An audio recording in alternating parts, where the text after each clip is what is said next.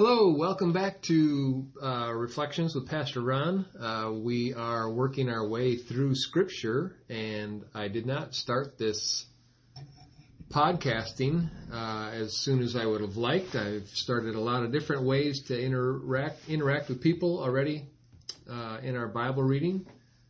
Uh, we're doing it through the Bible app, and uh, we're also doing it on Facebook group, uh, Daily in the Word. You're welcome to look that up uh, and join us on that.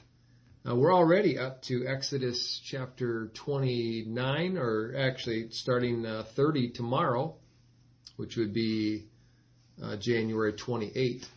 Uh, so one of the things I've noticed already is how um, how many things you don't remember, right? We've been through Scripture a number of times, and my wife and I just came across a couple of names that we just never remembered reading before. They took us by surprise when we read them, and it, it just really struck us. Uh, but it always reminds us that there's plenty to learn all the time.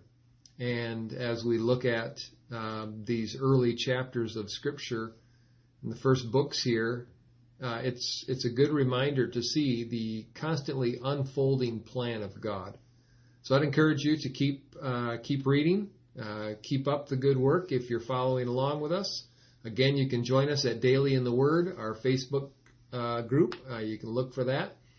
And we are getting into some of those chapters uh, and books where people tend to stall out uh, when it comes to reading through the Bible in a year. And I hope to encourage us through that. But thanks again for joining us. I'll have more updates here on the podcast. So don't forget to subscribe have a great day.